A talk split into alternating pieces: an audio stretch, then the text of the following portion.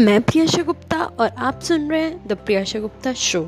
So आज आज के पॉडकास्ट में हम बात करेंगे कि माइंडसेट ज़्यादा इंपॉर्टेंट क्यों है टैलेंट के कंपैरिजन पे। सो so, जो भी पॉडकास्ट मेरा सुन रहा है जहाँ पे भी सुन रहा है make sure to give me feedback क्योंकि वो मेरे लिए एक मोटिवेशन का काम करती है कि मुझे पता लगता है कि मेरी क्या गलतियाँ हैं मुझे कैसे इम्प्रूव करना है और नेक्स्ट टाइम क्या चीज़ प्रेजेंट करनी है. So let's tune in to the podcast हमने ये तो सुना ही होगा कि hard work beat talents if talent doesn't work hard अब इस लाइन को थोड़ा डेप्थ में समझते हैं. जो पर्सन हार्डवर्क कर रहा है, वो एक्चुअल में हार्डवर्क कर क्यों रहा है? Why he is working so hard या, उसका माइंड में कुछ क्लैरिटी होगी, कुछ गोल्स होंगे, जो कुछ टारगेट्स होंगे जो वो पर्सन अचीव करना चाहता है, जिसके कारण वो मेहनत कर रहा है।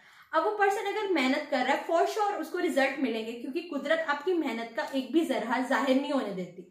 अब वो पर्सन मेहनत कर रहा है तो उसको रिजल्ट्स आएँगे। यहाँ एक चीज़ देखने वाले कि उसका माइंडसेट क्लियर है उसको सक्सेस माइंडसेट है विनिंग माइंडसेट है कि उसको सक्सेस चाहिए, जिस वजह से वो हार्डवर्क कर रहा है। पर इस चीज़ की कोई गारंटी नहीं है कि उस पर्सन के पास टैलेंट है, उस पर्सन के पास स्किल्स है, पर एक चीज़ की गारंटी है कि उसका माइंडसेट सही है। So mindset matters more than talent mindset is really important अभी भी अगर आपको क्लैरिटी नहीं है let's take some live examples from history Stephen Hawking Stephen Hawking को कौन नहीं जानता है? स्टीफन हॉकिंग को न्यूरोन डिसऑर्डर था, जिसके कारण ग्रेजुअली वो पैरालाइज हो गए। बाय द टाइम जब उन्होंने डिस्कवरी की ब्लैक होल की one of the mind blowing discoveries वो व्हील चेयर पे थे। जब वो व्हील चेयर पे थे, तब उन्होंने इस चीज़ की डिस्कवरी की। अब उस टाइम पे उनके पास कैपेबिलिटी वो पावर वो चीज़ नहीं थी। फिर भी उन्होंने ये चीज़ करके दिखाई। क्यों? क्योंकि उनका माइंडसेट अभी भी क्लियर था कि मुझे वर्ल्ड को कुछ नॉलेज देनी है, कुछ एक्स्ट्रा करके जाना है, कुछ एक्स्ट्रा बताना है। तो यहाँ अभी भी उनका माइंडसेट सक्सेस माइंडसेट था विनिंग माइंडसेट था। अभी भी आप में से काफ़ी जाने इस चीज़ के साथ एक्सेप्टेंस में नहीं होंगे कि नहीं, उनके पास तो इनबोर्न इंटेलिजेंस थी। तो let's take one more example Helen Keller Helen Keller one of the best author थी। तो हेलन केलर जब छोटे थे, उनकी आईसिट मतलब वो देख नहीं सकते थे, ना सुन सकते थे, ना बोल सकते थे। फिर भी वो अपने टाइम की बेस्ट एथर ऑथर थे। तो अब यहाँ से ये क्लैरिफाई होता है कि उनके पास टैलेंट नहीं था, लेकिन फिर भी उन्होंने वो चीज़ करके दिखाई। क्यों? क्योंकि उनके पास राइट माइंडसेट था। एक और चीज़ मैं बताती हूँ, उसको आप फील भी कर पाओगे और उसके साथ इजीली कनेक्ट भी कर पाओगे।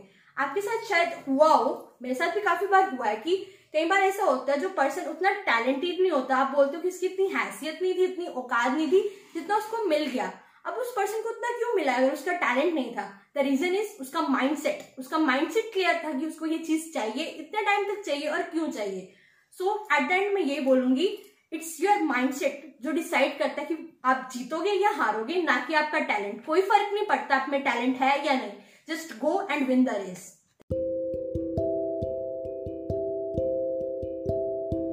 so so, आज के लिए इतना ही. मैं उम्मीद करती हूँ ये पॉडकास्ट आपके लिए भी इतना ही वैल्यूएबल रहा होगा जितना ये मेरे लिए है. तो मिलते हैं नेक्स्ट पॉडकास्ट सीरीज़ में. Till then have a prosperous life ahead या one thing more don't forget to give your valuable feedback अब जहाँ कहीं भी मुझे सुन रहे हैं, मुझे फीडबैक ज़रूर आप इंस्टाग्राम पे जाके दे सकते हो, क्योंकि मैं सबसे ज़्यादा एक्टिव वहाँ रहती हूँ और आपका फीडबैक काफ़ी मैटर करता है। तो मुझे से ये पता लगता है कि हम किसी की लाइफ में थोड़ी सी भी वैल्यू एडिशन हो रही है या नहीं। सो आई होप आप अपना वैल्यूएबल फीडबैक ज़रूर देंगे।